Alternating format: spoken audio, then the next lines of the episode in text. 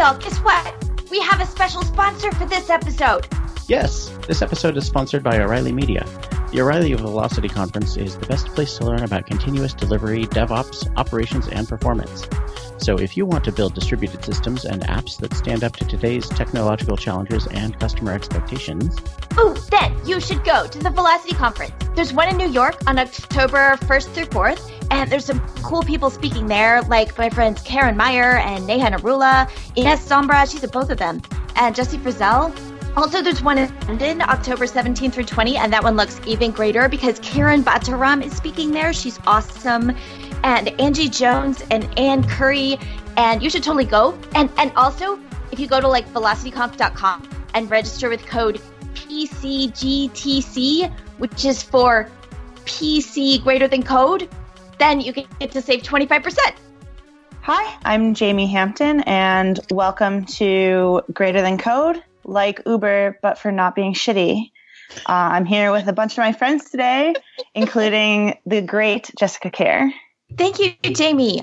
I am super happy to be here today with Astrid Countee. Thank you, Jessica. And I'm really excited to introduce my friend Janelle Klein. Thank you, Astrid. And I'm here with my amazing co host, Sam Livingston-Gray. I'm having a fanboy moment today. If you follow me on Twitter, you probably know our guest already because I retweet him so damn much. Marco Rogers describes himself in his Twitter bio as, quote, web developer, movie buff, and pretty much the best guy you know, end quote. Interestingly, however, his LinkedIn profile shows his title as Director of Engineering, so you can be sure that we are going to get to the bottom of that. Marco, welcome to the show. Hi, everybody. Thanks for having me. So, Marco, I guess one of the ways that we like to start out is by asking you, what is your superpower and how did you acquire it? I think if I have a superpower, it's probably a little bit of a cheat, and it's really just um, kind of thinking really fast on my feet, right? A lot of people, I think, you know, you kind of mentioned my kind of Twitter presence, and I have people ask me all the time, like, do you like think through all these like amazing like tweet storms that you do? And I'm like, no, not at all. Like, it's really just like whatever the last one was. If there's one that flows from that, then I write it down. And if I don't have any more thoughts, then I guess I'm done. And that's why I think Twitter works really well for me. It's something that I try to kind of admit to people because the only thing that I'm trying to do is work through issues out loud so that people can potentially follow along and maybe we can figure something out together, right? But I don't think my thoughts are more cogent than anyone else's. Uh, I just kind of have them a lot faster, I think, so I can go through more. It's really a volume thing that I'm going for. I mentioned that I retweet a lot of your stuff, and uh, part of that is because you're just so outspoken about lots of things, but especially social justice issues. I know you get pushback for that, but I'm wondering how much and how do you deal with it?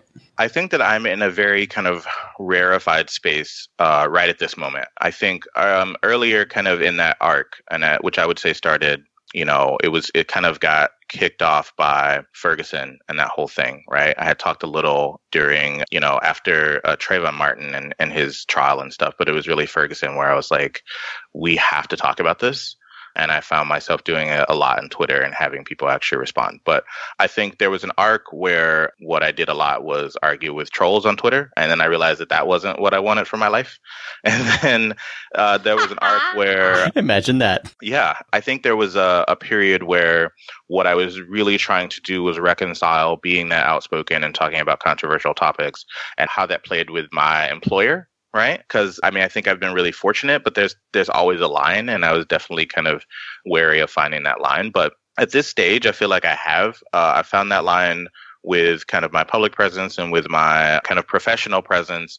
And at this stage, I also have managed to avoid a lot of the kind of really most controversial conversations and, and really kind of stay in my own space and talk about things the way that I want to. So I, I think I've kind of managed to strike the right balance, right? Like the audience that kind of wants to hear what I have to say, they know how to find me, but I don't go looking for trouble nearly as much as I used to. So uh, I think it's it's working out great for me right now. Cool. We've talked a little bit on this show before about staying in your lane, which I think is a phrase you use fairly regularly.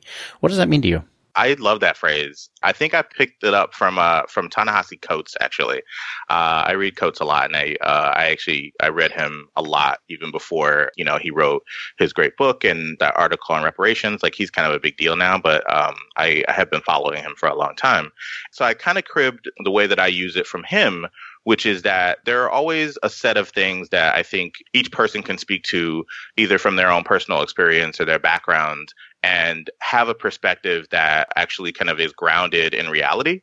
And there's a whole set of other things that we have opinions on where those opinions are not actually informed by very much at all.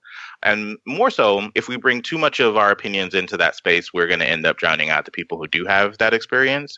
And we're creating noise that covers up signal. And so when I say stay in my lane, what I mean is that like I have opinions on everything all the time and I've learned to temper them and and recognize that like not all of them are as valid, right? Like not all of them are coming from a place of being informed or having experience or really having anything really cogent to say about it. So maybe I should just like not say anything because there are people in that space who are going to do it much better than I am. I was really intrigued by this idea of finding the line and normally when you find the lines, it's with crossing over them and then realizing, oh, guess maybe I shouldn't have done that, right? And I'm just wondering. Um, I mean, this is something it seems like we all have to go through of figuring out where those boundaries are. And I'm just wondering, is there an experience that stands out to you where you felt like you were over that line and something you learned from it? Oh yeah, there's more than one. Um, uh, let me reach back uh, and try to pick out uh, some of the more salient ones, and and it's directly related to kind of finding my lane, right? You know, there's a thing where, um, you know, like I said, I think what I've gotten good at is being able to have a conversation on Twitter that has more complexity and nuance than people are are good at kind of right off the bat because Twitter is a very difficult medium to actually pull that off. And I think I'll admit freely that it's just practice that I think uh, has made me good at it. But Twitter is definitely a terrible medium for doing it. But I think what happens is that also kind of gets you in a lot of trouble, right? And so what I would do is I would go into conversations and try to participate in a way that was not very helpful. Uh, and it was really just about kind of me making sure that like I was a person who was seen as having these conversations, and it was a lot of the wrong motivations. And like I said, my early arc, I think, taught me a lot about what we were trying to do here, uh, and a lot of this kind of social justice uh, movement that we talk about, and a lot of the conversations that we're having. Like, it's not just for the sake of conversation; we're actually trying to figure things out. And the people who are closest to that space are actually way more equipped to do that than randos uh, on the internet, which I am one the one that I think sticks out to me the most is when I started to feel like I had the right to kind of speak for other underrepresented groups, just because I felt like I had come to understand some of what their issues were, and particularly the LGBTQ community and talking about gay people and trans people, and like actually trying to speak in a space where their voices needed to be heard. And yet I was trying to do that thing where I articulate what their issues are. And it's not to say that, you know, I was doing a terrible job of it. Maybe I was, but that wasn't really the problem. The problem was I found myself at odds with people who were gay and were trying to tell me that, like, not only was I kind of, getting it wrong, but that my input was just not necessary. And, you know, the conflict there was that the particular person that I think was trying to kind of push me back a little bit, I felt like they had made some some some really problematic mistakes, right? And so I was on that mission to be like, well, I need I need you to understand where you've gone wrong. And we went through kind of a whole thing and like this person did not back down and, and like it was really kind of uncomfortable even for me at towards the end. But I was in that space where like I could not like you couldn't check me. I was too good for that, right? and so that's also a really bad space to be in because you are also not in it to learn or to try to help or to elevate the right kind of signal. You're just in it to like not be wrong. And like, you know, uh, it took me a long time to kind of come around to that conclusion that I have some of those predilections and I really need to kind of resist them. And so here's what happened is we we had like a whole blowout. I had that thing where people were in my in my Twitter mentions going like, "What is happening right now? Like, what are you doing?" And these are people that I kind of respect, and I should be should have been listening to their input, but I was like, you kind of get into that internet fight mode, and it was like it was really not a good look. And so I, I kind of logged off. I was like, "All right, I'm done for today," and I had to had a really really long time to think about it. Uh, really slept on it, and came back. And you know, it was kind of a, it came down to one like really simple thing all the other stuff where I thought other people were wrong, it was still in my head. But the thing that I think I learned from that more than anything else is like none of that mattered if I was coming into a conversation where my input was not solicited, where I did not actually have the lived experience to actually represent any stance that mattered, right? And that I was using whatever leverage I had to actually push back on the people who should have the voice in the conversation. And so I came back and I, I, really apologized to the several people who were involved. And I think my takeaway from that was a really big one, which is if there's a conversation that needs to be had in the LGBTQ community, it's not going to come from me. Like, I'm not the person who needs to have it. Right. And it's not even up to me to make sure that it happens by coming in and starting trouble. Right. Like, if it's going to happen, it's going to be because that community works it out for themselves. And like, I'm the problem here, right? Like I am the problem. And I had to like really kind of admit that, regardless of what other things people had done that were quote unquote wrong, blah, blah, blah. Right. It's just not my conversation to have. It's not my lane. And so what I ended up doing is just getting really good at apologizing to people too, which is like a whole thing. That's a superpower right there. Yeah. Oh, it is. Right. Like that's actually, I should move that one to the top. That's actually really, really important one is learning how to really apologize to people in a way that is authentic and actually kind of conveys that remorse for being wrong. Being wrong is okay. I've, I think I tweeted about this too. Another thing that you've mentioned a couple times now that I think is kind of a superpower is this idea of like knowing when not to fight with internet trolls. I like this, like what you've said about making a conscious decision about that. I think it's really important. And you also mentioned like being in internet fight mode and like I can totally relate to that. That's like a feeling that I've experienced. And I wonder like what your advice would be about like learning when it might be okay to engage and when engaging is the wrong thing to do. Yeah, no, that's a that's a really great question, right? So, um, so one thing that I feel like is really important to do that seems obvious, but it's not, is to to really kind of establish what we mean by internet trolls, right? Like we are talking about those people who have no intention of actually having a conversation, who have no intention of actually learning anything or changing their minds, and like are literally just there to start trouble and to try to get a rise out of people, right? And the trouble is that there there's another set of people who have some some really bad and misguided ideas, who are ignorant, um, but who are actually real humans. And the line between those two things is very very thin, right? And so I think where I was at first was saying like I'm trying to figure out if there are real people behind these accounts. Uh, and that there's a real if there's a real conversation to be had because you know we try to tell ourselves that we should be open to having these conversations even with people that we disagree with. But the reality is there's a point of diminishing returns there right? Like i started to ask myself like what is the point right? Am i trying to change somebody's mind? That's super unlikely right? Over over short 140 character texts like that's not going to happen. So if i'm not changing anybody's mind um, if i'm not learning anything myself it's like literally a waste of my time and so once i got on that train of thought it was like okay what is valuable about this what is valuable about you know coming into this space uh, on twitter and it's that it's really for all the people who are potentially listening and potentially getting something out of maybe the thoughts that we're trying to put together in this conversation. And that has nothing at all to do with trolls, and it doesn't even require arguing with people, right? Like, I think there's the lowest amount of real, like, informational value in that argument.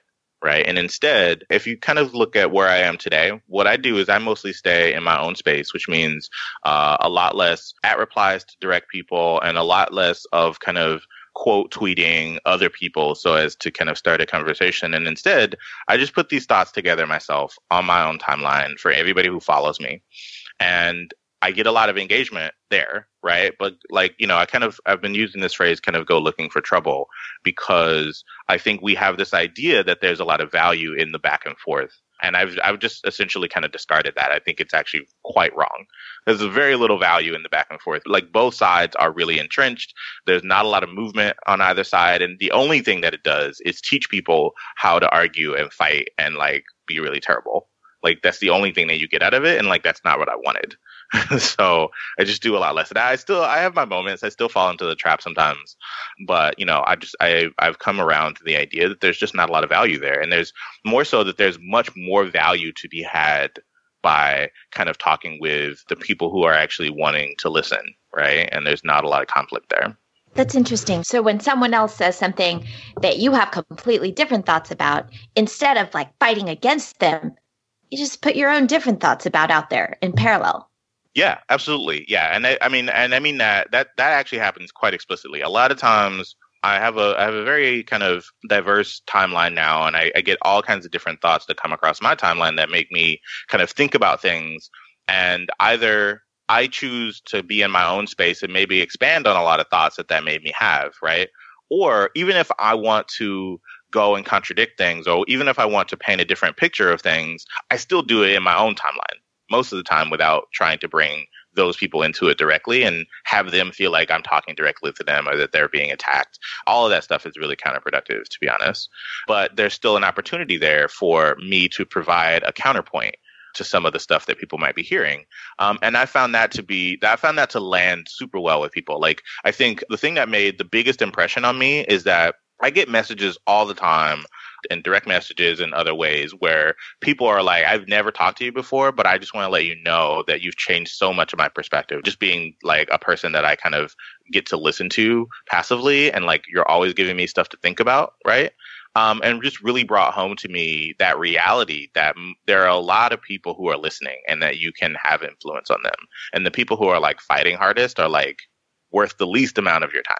So I have a question about how you mix some of the social justice stuff with your tech career because you mentioned in the beginning that you had to kind of find the right balance for you and it took you a little bit of time to do that. And in talking to a lot of different people i often hear you know they have a particular opinion or maybe they have an experience that they do want to express but they also don't want to be like an expert on whatever this issue is and not be seen as just a developer or just an engineer. So how did how did you figure out your path in that I think I'm still struggling with that, to be honest, right? I, I definitely have these moments. I used to talk a lot more about tech, and I still have a lot of opinions about it, but I really am struggling because it feels like the things that I'm talking about in uh, in social justice and just in the larger world, they're so much more important than the tech conversations. And I, I kind of haven't found a space where I feel like I can talk about both and like give each one the appropriate amount of weight, right? I, I think I'm uh, that's something that I'm still struggling with. And I think that if I'm looking at kind of other people that I kind of run in the same circles with, I see a little bit of that too. They're like, well, the only thing I really feel comfortable talking about is the tech stuff. And like, I know this other stuff is so much more important, but like, I just, I don't know how to engage there. Right and so I think there's a little bit of that tension in the community today. Um, and uh, I'm, I'm struggling with it myself. So I don't know if I have like really good answers there. If you followed me for a while, you realize that like I talk about tech a lot less, right? It's still something that's a very big part of my life. I still have lots and lots of opinions on it. And yet I've kind of chosen to back burner that because the other stuff I think is so present. And so, you know, I think we all kind of go through those phases. It's almost like we need a podcast about the things that are more important than the tech.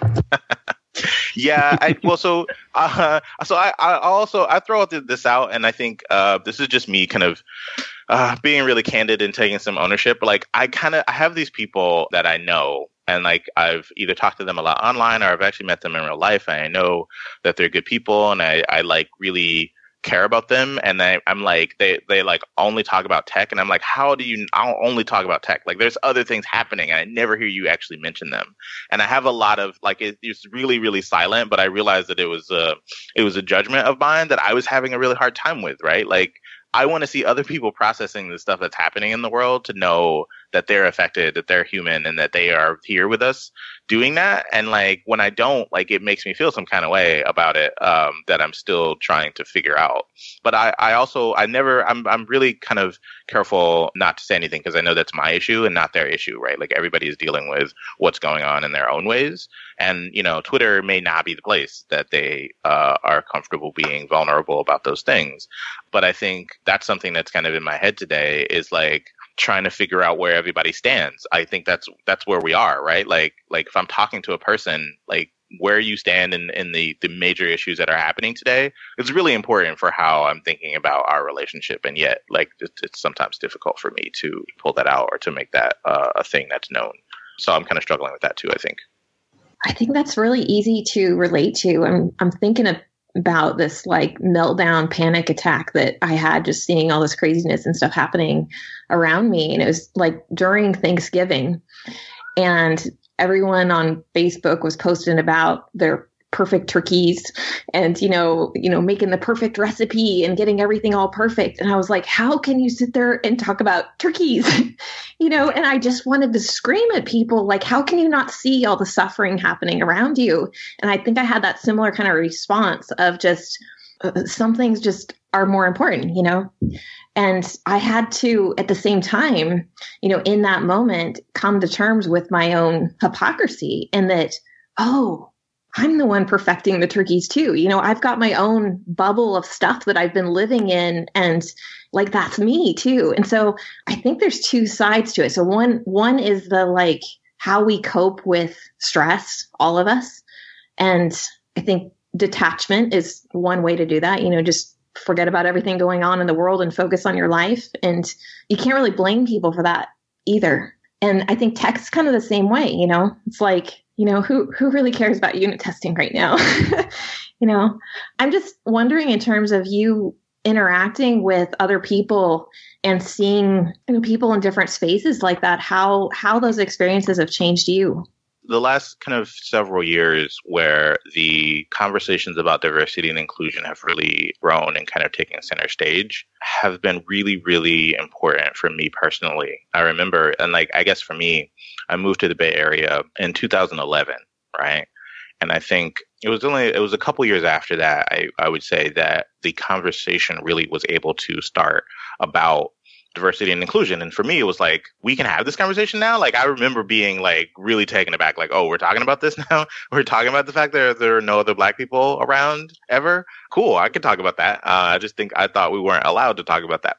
And so uh, it was a really, really big change in my life uh, to have people acknowledging something that had just been like, the way that things were uh, for so long and like it wasn't something that i felt like was appropriate to talk about but now we could and so we went from being able to talk about it um, to being able to say that it was it was important and something we should strive for to being able to actually take action on it and to see things change and like if i look at the way that things change me it's really big to me that i i, I frequently walk into rooms uh, full of tech people and I'm like not the only black person, right? And like that was like a story of my life.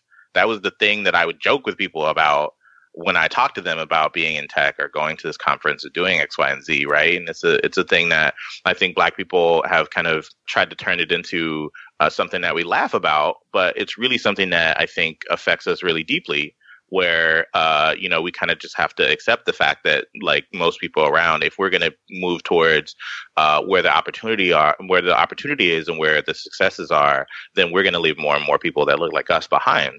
And like today i have to make that choice less and less right? I'm able to be in rooms where lots of people who look like me uh, are able to be in the room and doing the same things. And like, it's so huge, right? It's so huge for me personally that representation matters so much. Um, and to have people be able to, to, to talk to me and look at me like I'm a person who kind of inspired them to reach for more, it just has had a really profound uh, effect on, on me uh, personally, I think. I'd like to talk a little bit more about inclusivity in workplaces which I think it's really interesting kind of topic that we've been getting closer and closer to as we've been talking because we were chatting about like not discussing tech and discussing these more important issues and I feel like this is kind of like now we're we're wrapping it all up in a way like important issues in tech and I really like that. And I like this perspective that you have of kind of walking this long road and watching it as the culture has like changed and the scenery has changed. And I know you've spoken before on making workplaces inclusive. We had a couple uh, listener questions about this too, actually. And what would be really interesting, I think, would be to hear some suggestions about how junior devs or uh, people that are like earlier in the career, lower in the hierarchy, um, things that they maybe could do to make workplaces more inclusive. Like there's a lot of advice, I think, for, you know, senior management and what they can do from their level where they have a lot of influence. But do you think there's anything that we could suggest for younger people to help contribute to the environment? That's a really good question. I want people to feel like they do have something to contribute there, uh, but it's hard, right? Like, I think if I'm kind of really thinking about your question, my initial reaction is that it actually feels really bad to me to go to them and say, you have to be the people to kind of carry this forward, right? Like, it feels like we've done so much work just to get them here. And then the first thing we do is kind of like give it to them like okay you have to help us because we have no idea what's happening uh, even if that's actually true to some extent i think it's really difficult and they already have a difficult job right? Like if we're talking about inexperienced people they already have a really difficult job which is to come into this space in tech where the stakes are really high the expectations are really high right? There's a there's a really strong culture of you know kind of examining what you know and don't know and and you know imposter syndrome is rampant uh, and they're trying to like make it right? They're trying to make it to get established and to make themselves feel like they're successful here uh, and not get pushed out and like i find it very hard to say that we're then going to give them another job right? which is helping us be more inclusive. All that said, I do want to try to answer your question, um, which was about like what advice can we give them? What can they do? And I think my answer is a lot more like probably kind of diplomatic than people would like to hear. I could I could be a lot more militant about it, but I would be doing them a disservice because it doesn't work being militant. Um, doesn't work. At, I mean, at work, like in a professional space, does not work. I can tell you stories about that too. Uh, and so instead, um, the advice that I have for people kind of going into these workspaces is to take a stance where you want to find a, the right venue to talk about these things, but then be really open and transparent so that other people can see the conversations that are happening and kind of choose to find ways to, to learn and get on board. And um, I'll, I'll try to be more concrete uh, because I think that's really vague. The thing that I'm seeing a lot more that I think works well is having diversity and inclusion working groups inside companies, right? So there's a set of people who are passionate about this uh, and who want to uh, help educate and help um, make change within the organization and they don't have to push very hard. And instead, what they do is they just create a group um, as a space for them to talk about it and to figure out what are the ways that they can try to influence the organization. And then that group can start to do things like ask for executive sponsorship, right? Like have someone from the leadership team actually come and sit in so that they can hear directly and learn um, ask for things like resources, like, hey, can we make tweaks to how the onboarding works? You know, one of the big things that um, I ended up doing at a previous job was have D&I as a message be part of our onboarding for every new hire right? So they would get a message about how diversity and inclusion was important to us and why and how to think about it. And that's actually really important. If you think about all the other ways that companies try to establish culture and how important they think culture is, like putting that message along with all the other culture messages was a really big win. And so my goal is to to get people to kind of get together in the company to find a way to be effective and talk about these things out loud, but to make it really, really practical, right? Like talk about what you want to see happen at the organization and and make make real requests and not just kind of talk about the issues and expect people to figure out what you need them to do. So I hope that that's a helpful answer, and I think that working group once you establish it is a really good place for new people, um, you know, from different underrepresented backgrounds when they come into the organization to find like-minded people to find support, uh, and it can be really good. I think that there can also be problems with like bad attitudes that have gotten kind of stuck in an organization. And when fresh people come in and have a good attitude about something, I think there can be something very refreshing about like a younger person coming in and, and kind of acting just like, of course, we're going to be understanding to people. Of course. And I think that that can make people think about things differently. I read a lot of like employment advice columns and stuff like that. And one of the advice things that I see a lot when people are like, you know, I want to ask my boss for this thing and I think it's really reasonable is like just ask them in a way that makes it sound like you're being totally reasonable. Like, of course, I know you want to help me with this. So how can you help me? And I think if you have a lot of fresh people coming in and kind of just treating diversity and inclusion like that, like an obvious thing that we know we want to do, but how do we do it? That might just maybe take out some of those stuck attitudes if possible. Maybe that's an idealistic way to look at it, but that's kind of how I feel about it. No, I, I yeah, think that's yeah, actually a really great way to look at it. Yeah, especially if a company is growing quickly and you have a lot of new hires, you can change the culture just through quantity. yes, I, yes, that's true. Uh, I also worry though that we are creating. Well, so I, I, maybe I should kind of phrase it more as a question, right? Because I want to hear if other people have kind of had an experience where you do manage to kind of get a, a D&I conversation going. Maybe you do even manage to affect the hiring, but you bring in a bunch of people and all the new people talking about it are like all the people who, who are talking about it are the new people, right? And it starts to feel like a real kind of like kind of cultural rift to people, right? Like the people who have been at the company mm-hmm. and they're like, oh, we're hiring these new people and they're like, they like want to have all these really uncomfortable conversations and they're really changing all the culture around D&I stuff. And I've seen that be a place for a lot of tension to arise, especially like in the way that you say, which is like, they're kind of taking over, right? like, you know what I mean? Um, and yeah. uh, even if that's happening, even if you might be kind of starting to win with quantity, those people who have been there, uh, they actually have a lot of institutional power and it can set up a lot of yeah. uh, really conflicting conversations. Like, I've seen that happen. I did have an experience a little bit like that. It was not at a technology company, but I got invited to this diversity and inclusion training, which was like a workshop.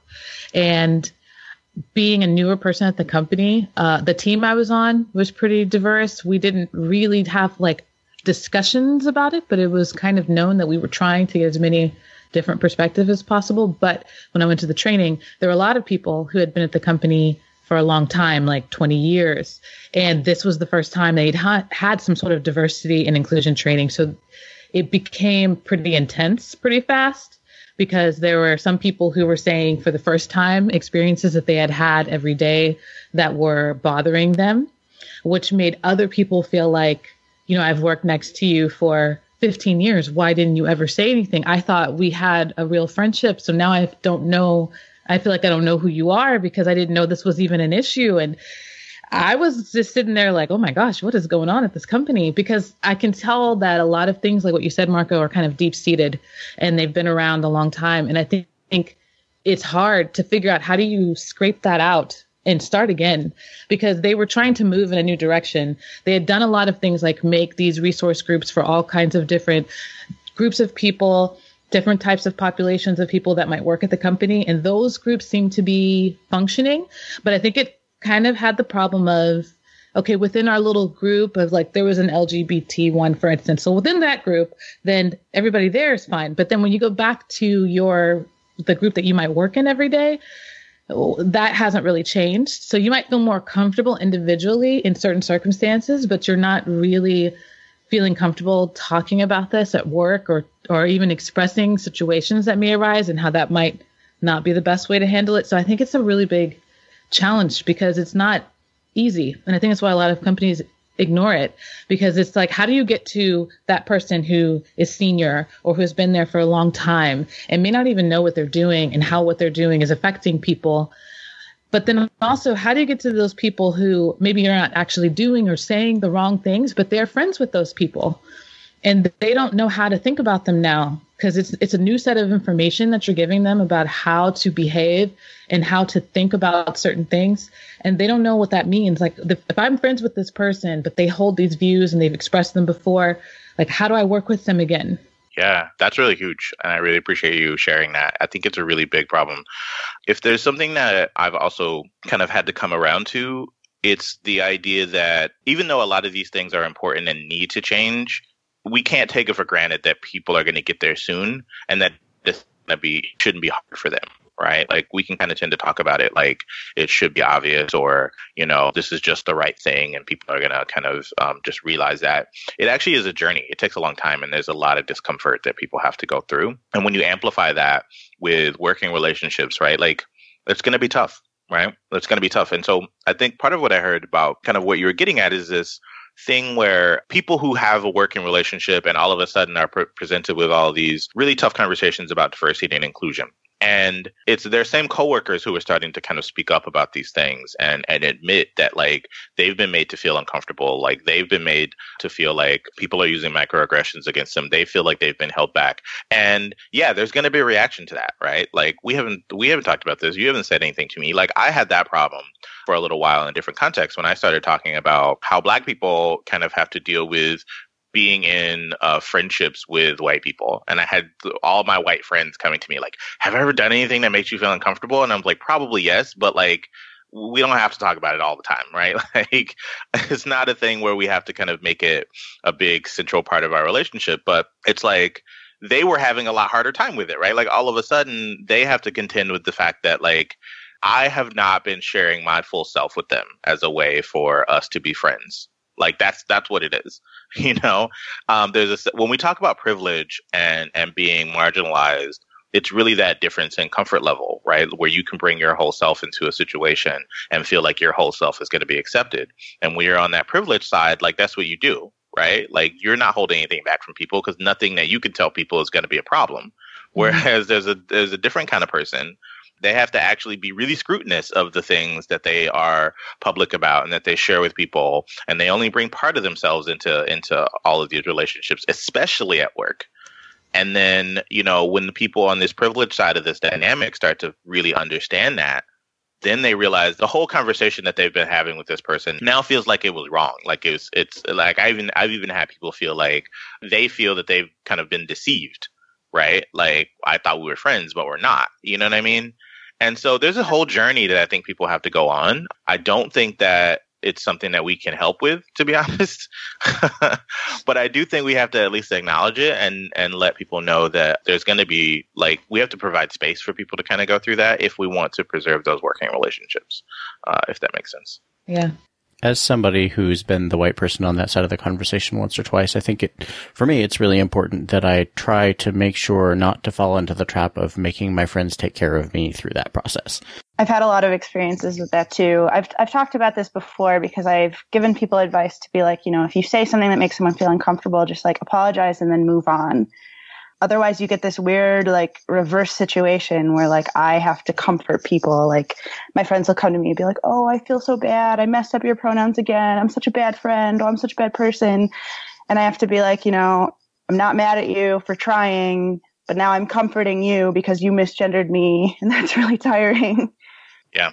Or you have to like tell them how to do better. You have to like give them like an impromptu education class. Like, here's what you should do. Here's what you should right. do. Like, and like, I like educating people, but I like to do it like when I feel up to it, not when I'm on demand for it. yeah, for sure. Yeah, it's tough as a community especially kind of in online circles, we don't get to talk as much about how this stuff affects personal relationships. Uh, I've been talking a lot about it in the context of you know politics and how like people there's a real rift in people's families, right? Where like there's so much going on right now, and there's such uh, a sharp divide between people. But like you know these are your family like these are your close friends like you can't really stop talking to them you can't really like you know you, you're, you're very kind of um, restricted in the way that you can kind of protect yourself from from having to have uh, some interaction with these people, and yet like it can be really, really uh, it can be traumatizing, right? Like it's a it's a real mm-hmm. issue, and I think we need to talk more about how we can actually start to tackle these things on a personal level, right? Because to be honest, I think the wider movement is really, really good, and it's really, really necessary, but each of us like we have the most leverage with the people we're closest to right? The most actual power to help people understand and to um, to educate them and to help bring them along. Like the people who are closest to them have that power. And yet that's also like it's the most challenging right for the person who has to go into that really charged situation. Um, and so I, I think there's a lot of value to, in talking more about it but it's it's also tough right I read something the other day that said Facebook makes you hate people that you know, and Twitter makes you love people that you've never met. And I think that's what you're talking about. Yeah, I saw that. I thought it was great. Yeah, yeah, it was. It was really, it was really accurate. Put a really fine point on it. So, on that note, if I can flip that earlier question around, for somebody who, like me, may be at the center of the intersection of all the privileges, are there ways that I can help champion people and advocate on their behalf and help educate folks while still staying in my lane? Like, are there things that you wish somebody might like me could have done for you? And I realize that for you is sort of loaded. yeah, no, I, I hear you. Like, what's the right way to kind of be an ally? I think is the conversation that we're having, and and that's not something. It's not something to take for granted. Like, I think allies are also having a really hard time these days, for better or worse. It's a it's a tough space to be in. And the stance that I take today, if like say we we're picking context and we say we're talking about how to kind of advance diversity and inclusion at work, right? I think the right thing to do is to make sure your voice is heard in support of the people who are trying to push initiatives, right? A thing that happens a lot is if I'm pushing an initiative that has to do with um, trying to bring more people of color into our hiring funnel, right? I think a lot of times people are like, they choose that moment to say, like, oh, that's not my lane, so I shouldn't say anything.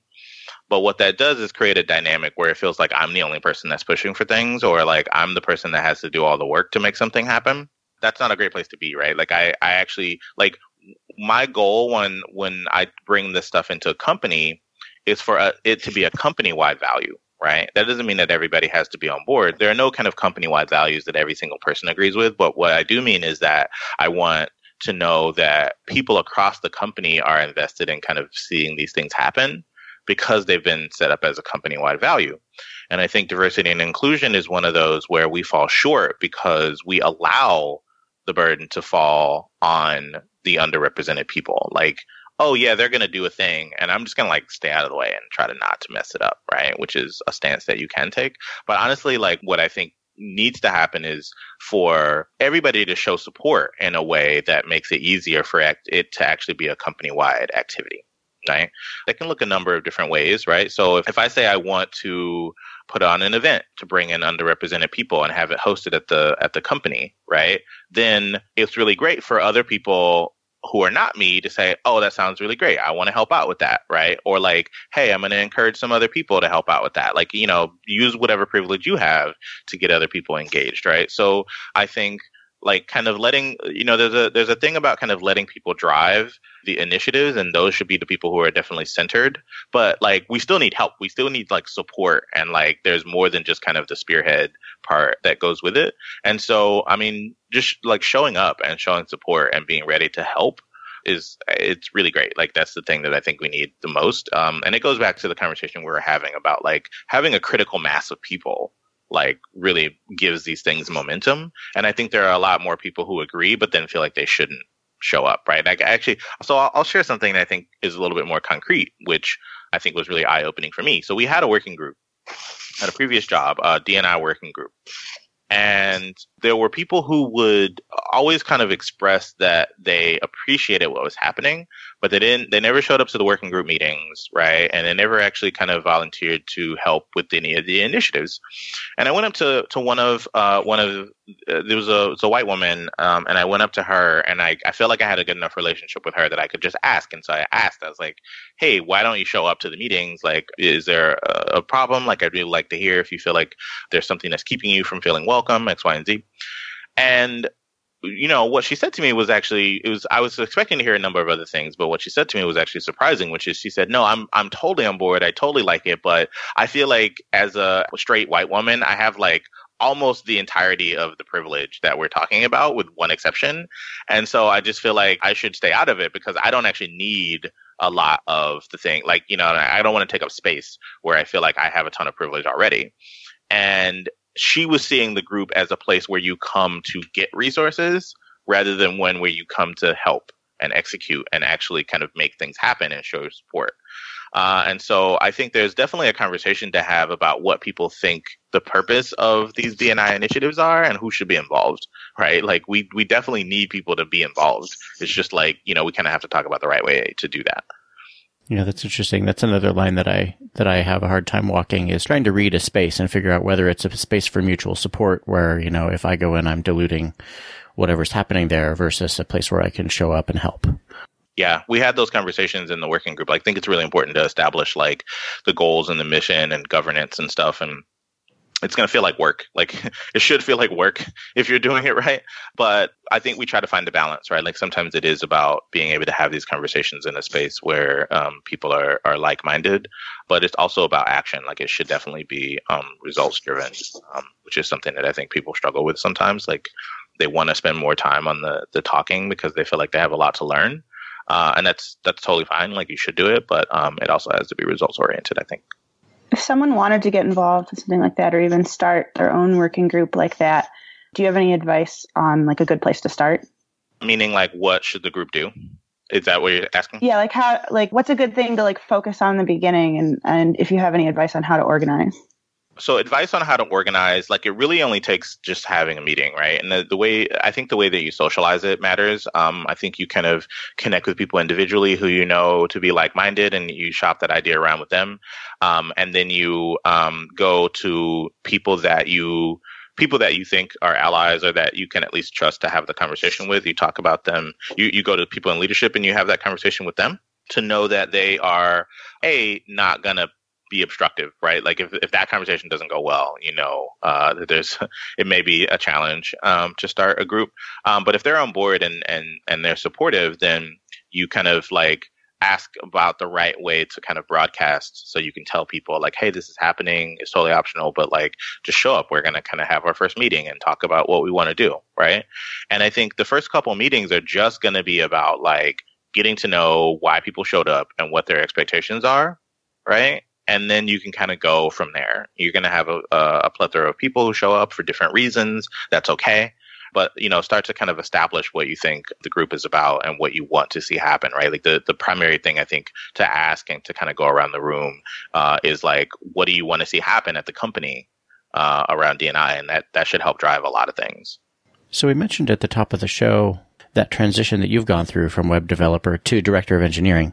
And uh, I'm wondering, as you've gone through that journey, how has that informed your approach to how you advocate for D&I?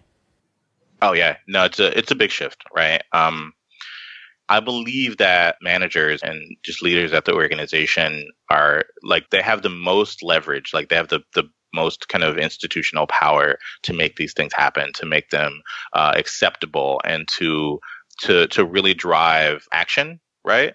Um, and I think when I became a manager, a lot of my kind of impetus for doing that was so that I could see the things happen that I cared about the most. It's not because I really wanted to be a manager. It's not because I really wanted, like, I felt like it was a kind of great promotion or whatever. It actually felt terrifying to me. And also, I was really sad that I didn't get to program as much. Like, it was a really kind of bittersweet transition. But um, when I was thinking about it, I was like, all these things that I care a lot about like, there's a moment, I think, where if you care a lot about something, you may have to decide that you should do it right? Like if there's a problem and you want to see it get better, like that might mean it's your job.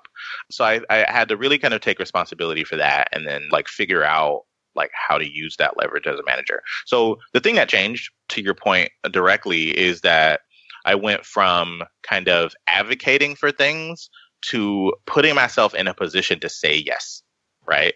Like that is what you can do that is that is fundamentally different as a manager is that you actually control resources and that you can you can be the person to say yes.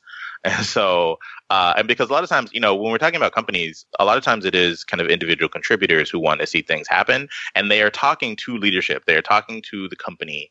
And you know i think it's great if you can kind of get the executive level people involved. Uh, it's great to have that kind of like buy-in at the executive level but they're not going to do things. Like they have a whole job of running a company. They're really busy right? Like they're not going to actually show up to make things happen. They're just going to say yes this is awesome. Like do things. I will i will report it.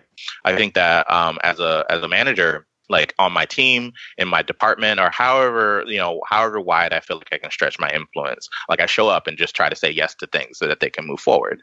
Um, and that's kind of my direct contribution to making these things happen. Um, you know the upside of, of being a manager is that people don't tell you not to do things right? Like as an ic you can like have all these initiatives and you can try to carry them forward and somebody's going to be like mm, i'm not sure it's the right time or you know they're going to give you some some pushback and you you learn to recognize that institutional pushback.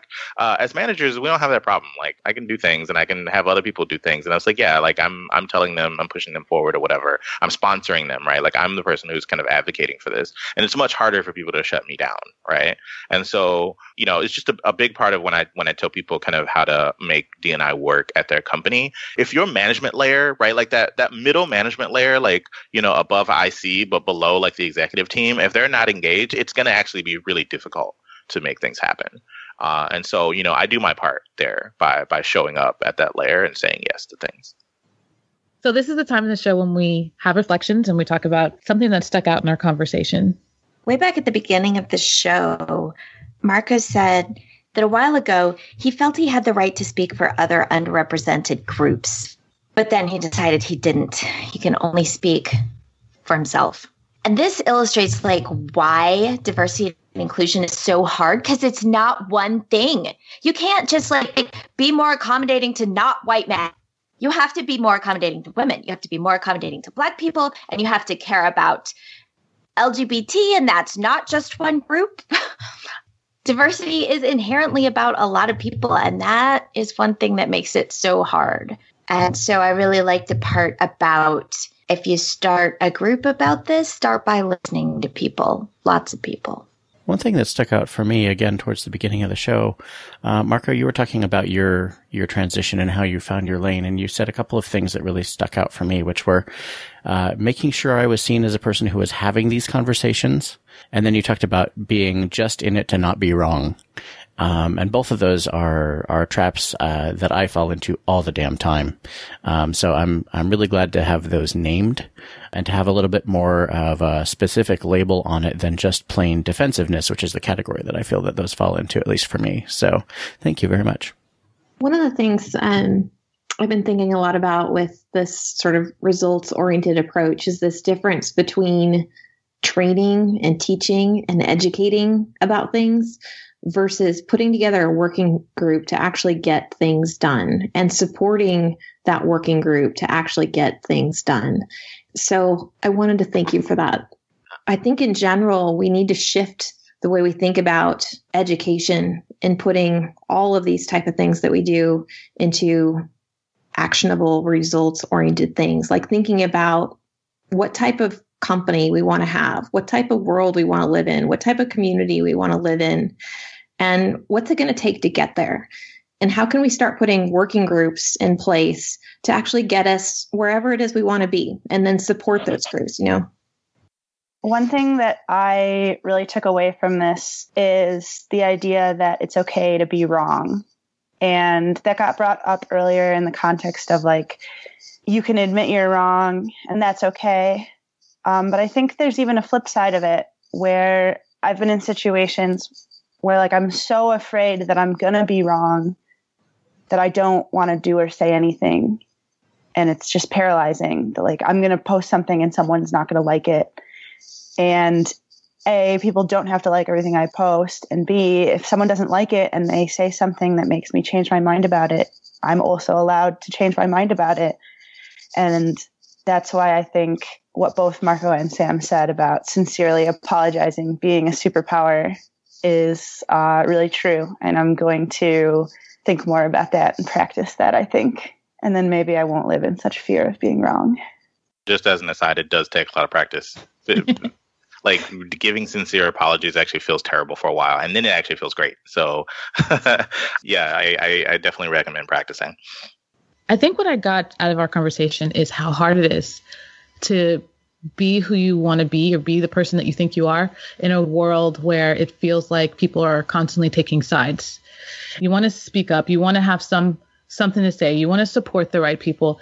You don't want to just be on the sidelines, but then sometimes maybe being on the sidelines is the right place until you understand what's really going on and that it's it's hard.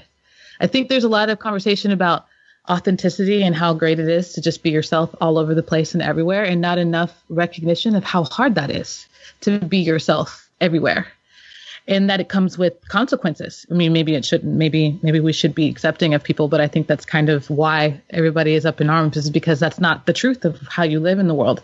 And so I think what I get out of that is just because you're struggling to deal with that doesn't mean you're doing something wrong because it is hard and that everybody doesn't have it figured out but you. Yeah. Wow. That's that's great. I love it. Thanks so much for having me. Um, I really, really enjoyed this conversation. It's really great to dig into some of these things, you know, with a smaller group of people where we can really expand on some of these ideas. And it's it's also super helpful for me to hear other people's thoughts come together in reflection to my own. So uh, I really, really appreciate the opportunity, and uh, I just wanted to say thanks. In terms of reflections, the thing that I think is sitting with me that I'm definitely going to take with me is the reminder and what we talked about and how these dynamics play out for people who aren't fully engaged with the D&I conversation yet. I can be really kind of strident in a lot of ways in challenging people to get better at this and to really learn about it and to do better.